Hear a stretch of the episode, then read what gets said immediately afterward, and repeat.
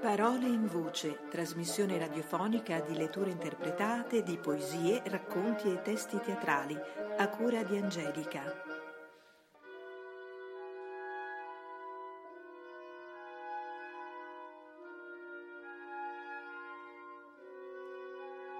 Care ascoltatrici e cari ascoltatori, oggi sarà una puntata un pochino speciale perché in studio mi ha raggiunto il maestro Andrea Basevi per parlarci dell'operina eh, Paolo Fischio che dietro le correva, che poi noi andremo ad ascoltare. Ma lascio immediatamente a lui la parola. Gentile maestro, innanzitutto, eh, quest'opera so che è andato in scena al Maggio Musicale a Firenze e come è nata questa idea di mettere in musica, se ricordo bene, è un racconto appunto di Roberto Piumini. Era un eh, racconto di Piumini, un racconto di Piumini che, a cui sono state aggiunte delle canzoni, dieci canzoni, con strofa e ritornello. E la richiesta era una commissione del Maggio Musicale Fiorentino di qualche anno fa, quando c'era un, eh, una sezione dedicata ai bambini con l'obbligo di usare le maestranze del Maggio. È stato coinvolto il coro diretto dal maestro Piero Monti. Posso chiederle perché so che lei ha giocato parecchio nella scrittura di questa, di questo, io la chiamo perina e probabilmente sono imprecisa, perché il, sul piano compositivo nel momento che ha scelto di inserire dieci canzoni non ha prodotto una serie di canzoni con le stesse identiche caratteristiche musicali, ma è intervenuto anche eh, come, se, possiamo, se mi permette questa definizione, cercando anche di fare eh, della didattica musicale pensando anche all'utenza, perché sia come ascoltatori che come, quindi come fruitori che come mh, esecutori, eh, nel progetto ci sono proprio i bambini, le nuove generazioni. Cosa ha fatto musicalmente come compositore? Certo, in questo melologo oppure racconto musicale, mm, quindi eh, lavorai a dieci tipologie diverse di eh, brani corali eh, per adulti, diciamo così, che, che vivono nel, nel, mondo corale eh, europeo e non solo. Anche se poi sono molto melodiche, molto divertenti da ascoltare alcune di queste, e quindi l'utenza poi che erano dei bambini che ascoltavano questa fiaba, perché è una fiaba per ragazzi, in questo modo io ho fatto in, ho fatto in modo che si divertisse non solo l'ascoltatore bambino, ma anche il coro degli adulti che cantavano queste canzoni per eh, i ragazzi. Sì, così come il coro bambino, se ho capito bene, perché all'interno del coro degli adulti lei ha deciso di inserire anche nei ritornelli delle parti proprio che dovevano essere cantate da un coro di voci bianche, quindi di bambini. Sì, è vero, eh, c'era un coro di, di bambini all'interno del, della fiaba che canta i ritornelli e aiuta il pubblico a cantare insieme con ah, loro. Ah, quindi nella sua idea di scrittura in realtà eh, è stato previsto proprio un intervento attivo da parte della platea, platea sia adulta che bambina. Ecco. Sì, sì, assolutamente. Io non, non, mi piace scrivere una musica in cui il, il bambino, l'ascoltatore è passivo, mm. eh, soprattutto i bambini devono essere attivi e quindi cantavano i ritornelli oltre che ascoltare la storia e, di, e, divertirsi. Ecco, magari non c'era la danza, non potevano ballare perché eravamo in un teatro, ma uh-huh. ehm, la partecipazione è molto importante. Posso dirle che è una scelta ardita perché normalmente... Sì, ehm, questa era una scelta proprio anche della sovrintendenza del teatro che voleva appunto fare uno spettacolo per bambini non, eh, molto attivo in cui partecipassero appunto i bambini, non, non, solo quelli coinvolti direttamente nello spettacolo, il corretto, ma proprio tutto, tutto eh, tutti gli ascoltatori che erano appunto bambini insieme con i genitori, eccetera. Quindi Ed molto interattivo, eh, quindi molto, molto contemporaneo. Sì, sì, ecco. sì. Eh, è tipico, mi piace molto scrivere così.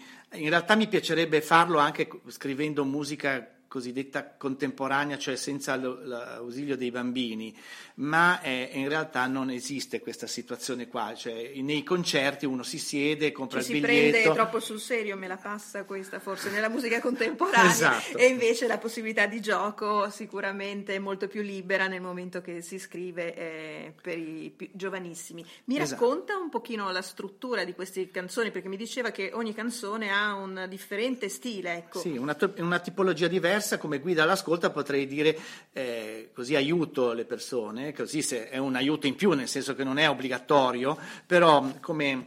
Eh, traccia, come, come, traccia, traccia ecco, esatto, sì, sì, noi possiamo vedere che la prima canzone che ascolterete è un coro d'opera allegro, la seconda un canto popolare italiano, chiaramente è un falso canto popolare italiano, ma la struttura è quella, la terza invece è un lied tedesco, una canzone tedesca che avrebbe potuto scrivere Mendelssohn o Schumann. La quarta una carol inglese, cioè un canto eh, natalizio, ed è un omaggio a John Rutter che è, stato, è un grande compositore inglese. E, ehm, la quinta è un canto popolare sudamericano, parte della mia famiglia è cilena e quindi questo è dentro di me la sesta, una canzone italiana degli anni 30-40, eh, divertente, allegra, che cercava di uscire dal, dall'orrore della guerra. La settima, il, un canto popolare Klezmer, anche lì la parte ebraica della mia famiglia e esce sempre fuori. Ehm, la, l'ottava, una song americana con armonie jazz, questa è una parte, ehm, sentirete, anzi no, nel, non le sentirete perché L'originale era per voci eh, solo le, rag- le, signore che cantavano. E la nona un coro d'opera lento e la decima un gospel. Bene maestro, noi la ringraziamo per averci un po' illustrato quello che tra poco uh, andremo ad ascoltare tutti insieme. Eh, vi comunico che vi presenterò però questo, questa fiaba musicale, ecco, userò questo termine, in due, in due, parti. Oggi ascoltiamo la prima parte poi cercherò di riavere nuovamente in studio il maestro Basevi perché ho qualche altra curiosità da soddisfare. Ora non ci rimane altro che sederci tranquillamente e ascoltare. A dopo. Paolo Fischio che dietro le correva. Un giorno gli abitanti di quel paese si accorsero che la vita fuggiva veloce. Allora si riunirono in consiglio per trovare un rimedio. Per primo parlò Giacomo delle Carote e disse Cari concittadini, per evitare che la vita fugga tanto velocemente, potremmo costruire degli orologi che vadano più lenti e così forse la vita rallenterà. I quel paesani fecero delle grandi risate. Allora parlò Arnaldo dei Cetrioli e disse Cari concittadini, potremmo scavare due fondi buchi, uno a est e uno a ovest della città. Così il sole nascerebbe prima e tramonterebbe dopo, e forse la vita non fuggirebbe. I quel paesani fischiarono beffardi.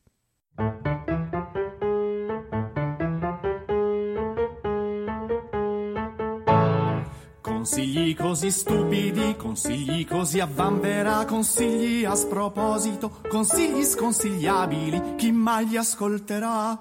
Chi mai li ascolterà? Chi mai li ascolterà? Se chiedono un consiglio, un consiglio che abbia senso, prima di darlo penso consiglio deve essere buono, ragionevole, utile dono. Un consiglio deve essere buono, ragionevole, utile dono.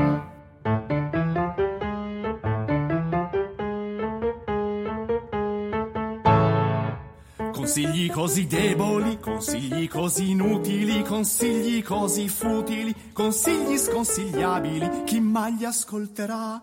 Chi mai li ascolterà? Chi mai li ascolterà? Se chiedono un consiglio, un consiglio intelligente, lo provo nella mente consiglio deve essere buono, ragionevole, utile dono. Un consiglio deve essere buono, ragionevole, utile dono. Un consiglio deve essere buono, ragionevole, utile dono. Un consiglio deve essere buono, ragionevole, utile dono. Per terzo parlò un quel paesano che si chiamava Gualtiero dell'Oliva e disse Cari concittadini, potremmo mandare qualcuno a rincorrere la vita, fermarla e riportarla indietro. Tutti rimasero in silenzio aspettando che continuasse. E lui continuò. Siccome la vita corre molto veloce, però ci vorrebbe un uomo velocissimo. Chi di voi ne conosce uno? Veloce veloce, veloce, veloce, veloce, veloce. C'è un certo Gianni svelto, abita Sarranieri, in corsa tutti dicono può battere i levrieri. Sarà come si dice, sarà come si dice, sarà come si dice, sarà come si dice, ma qua ne serve uno più veloce, ma qua ne serve uno più veloce.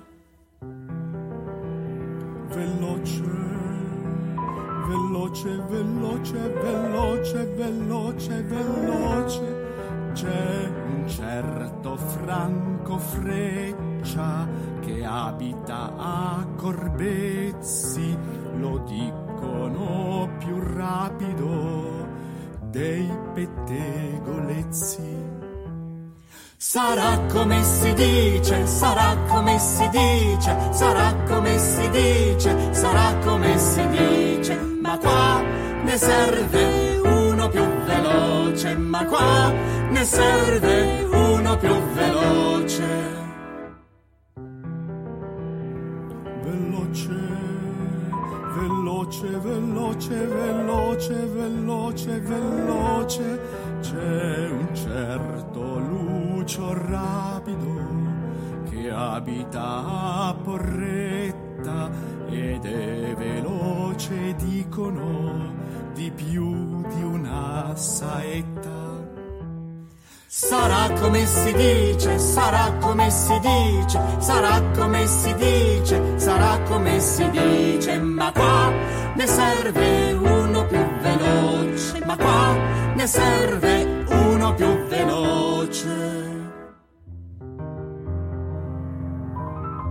Sarà come si dice, si dice sarà come si dice.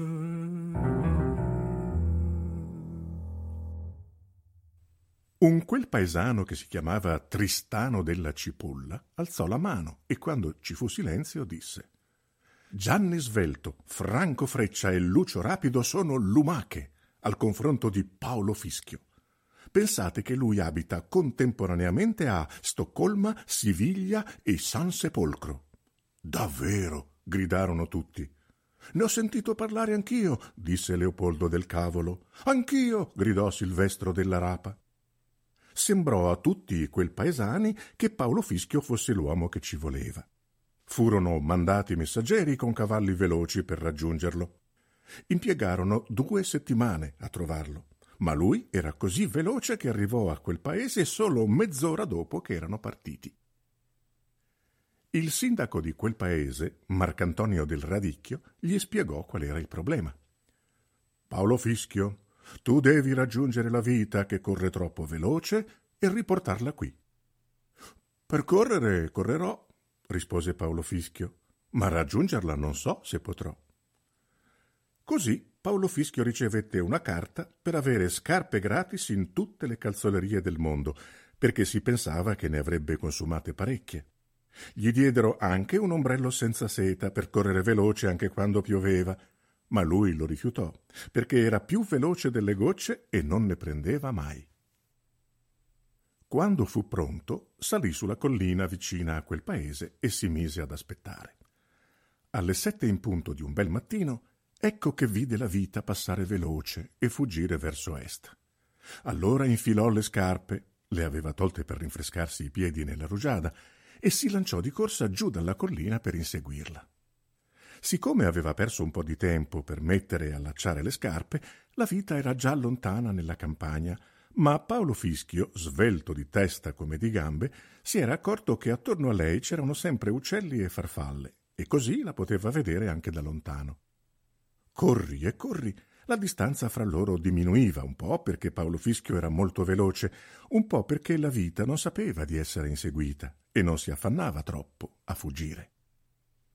Venne la sera e Paolo Fischio era così vicino che se la vita si fosse fermata ad allacciarsi le scarpe lui l'avrebbe raggiunta. Ma la vita non porta scarpe, o se le porta non hanno lacci, sicché venne la sera e nel buio Paolo Fischio non vedeva più lo svolazzo degli uccelli e delle farfalle e non poté fare altro che fermarsi a una locanda per mangiare qualcosa e riposare. Come va la vita? chiese l'oste gentilmente. Va veloce, ma io la prenderò, disse Paolo Fischio. L'oste, abituato alle risposte alla gente più strana, non disse niente e portò da mangiare e da bere.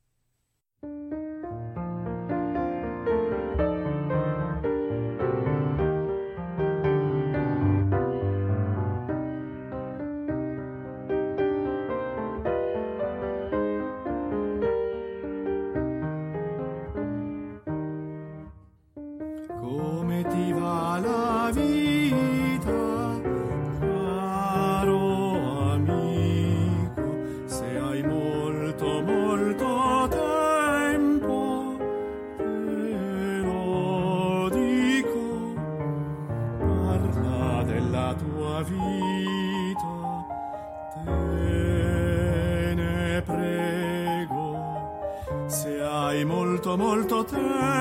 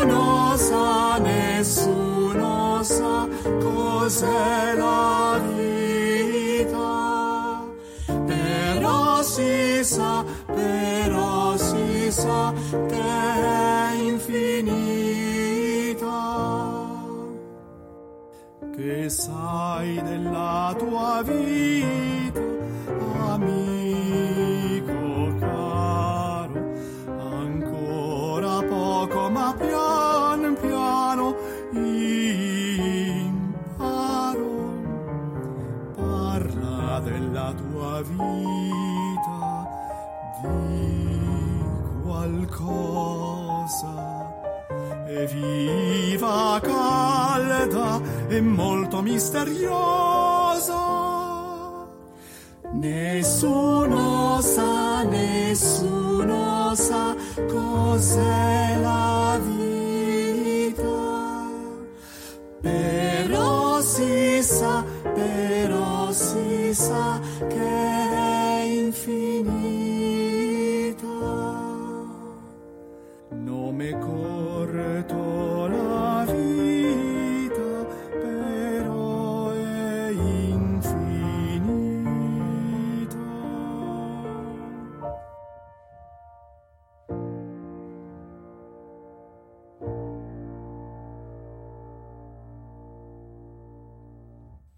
Dopo aver mangiato e bevuto, Paolo Fischio andò a dormire e sognò tantissimi uccelli e farfalle che dal cielo gli entravano negli occhi e gli riempivano la testa come un cielo più piccolo.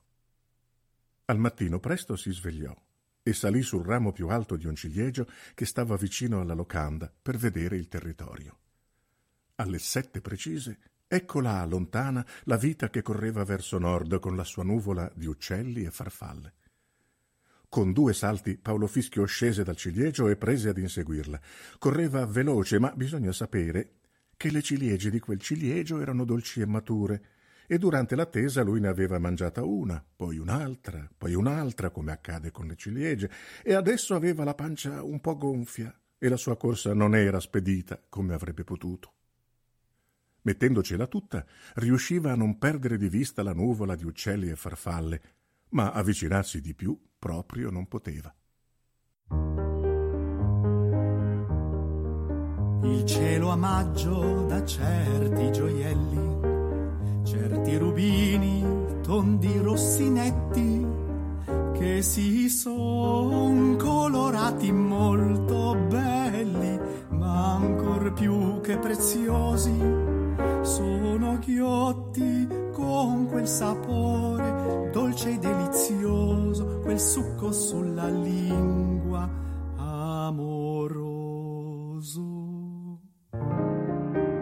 Chi non le ha mai assaggiate non sa come la vita è polpa con un nocciolo lui duro, lei squisita.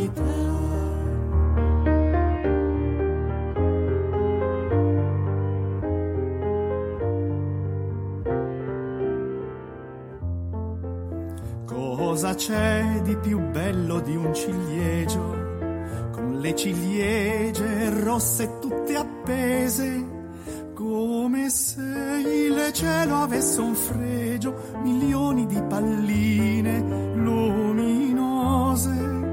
Ma forse, forse, forse ancor più bello, forse ancor più bello è prenderle a mucchiarle nel cestello.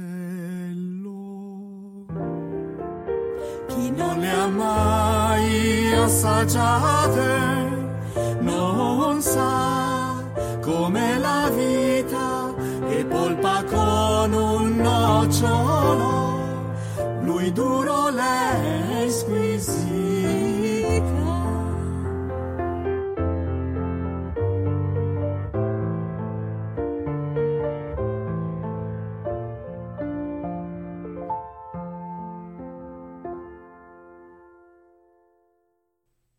All'improvviso gli uccelli e le farfalle davanti a lui scomparvero dal cielo come se si fossero posati tutti, e questo voleva dire che la vita si era fermata in quel punto.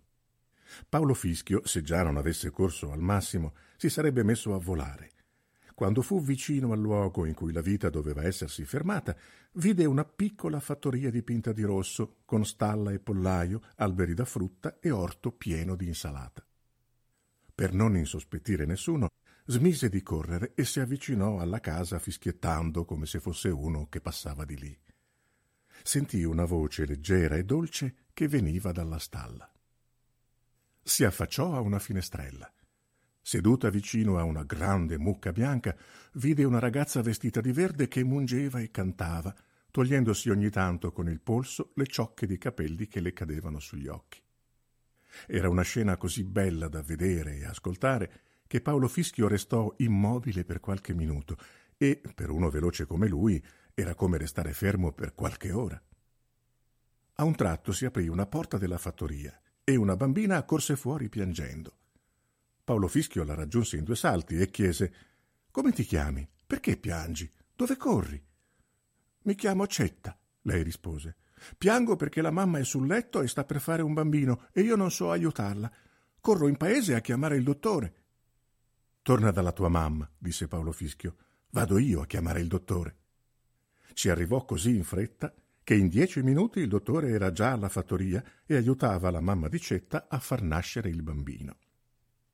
La piccola offrì da bere a Paolo Fischio, che bevve e chiese Perché non hai chiamato tua sorella dalla stalla per aiutare la mamma? Io non ho nessuna sorella, né nella stalla né fuori, disse Cetta. E nemmeno ne vorrei. Anzi, spero che nasca un maschio, perché qui di donne siamo abbastanza. Proprio in quel momento si sentì strillare e il dottore uscì dalla camera della mamma con un maschietto sgambettante. Lo chiameremo Paolo come te, disse Cetta, e corse a baciare la mamma. Paolo Fischio, che aveva ancora la bocca aperta per quello che aveva sentito, la chiuse e scattò come una cavalletta verso la stalla. La mucca bianca ruminava tranquilla il trifoglio e lì accanto c'era un secchio di latte quasi pieno. Paolo Fischio sospirò, beve un po' di latte e si rimise a correre verso nord, sperando che la vita non avesse cambiato direzione.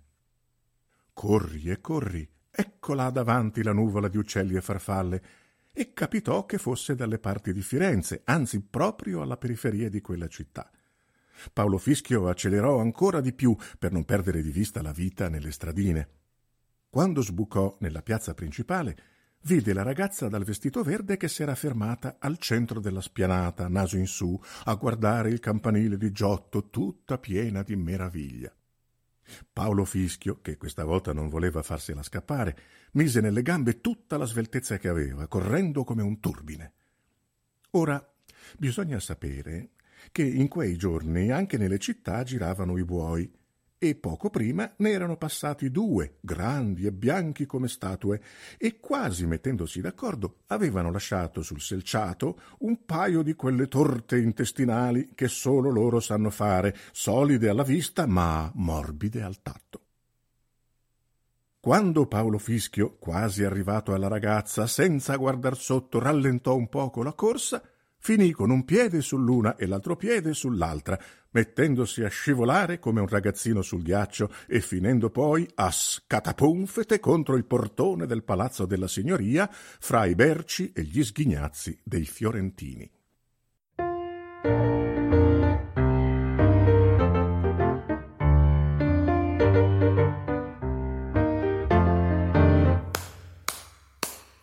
Attento Paolo Fischio che in Toscana accadono sorprese, accadono sorprese. Quando la vita sembra, sembra liscia e piana, può diventar scortese, può diventar scortese. E la sventura quando, e la sventura quando, quando ti s'attacca, ti manda nella Attento a dove passi e dove vai. Attento a dove passi e vai. Attento sono guai. Attento a dove passi e dove vai. Attento a dove passi vai. Attento sono guai.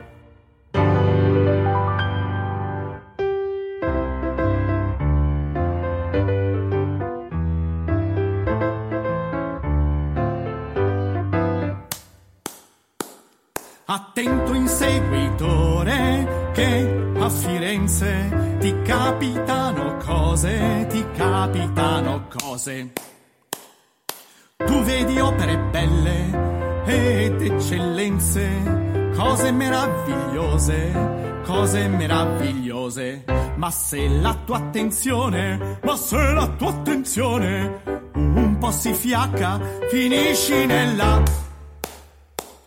Attento a dove passi e dove vai. Attento a dove passi e vai. Attento sono guai. Attento a dove passi e dove vai. Attento a dove passi e vai. Attento sono guai.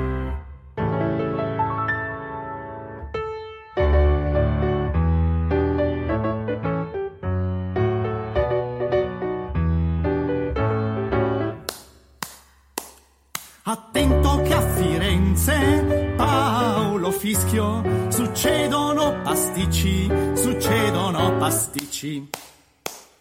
Sembra che non si corra nessun rischio, si va felice spicci, si va felice spicci. Ma se prima è passata, ma se prima è passata, qualche vacca si vola nella Attento a dove passi e dove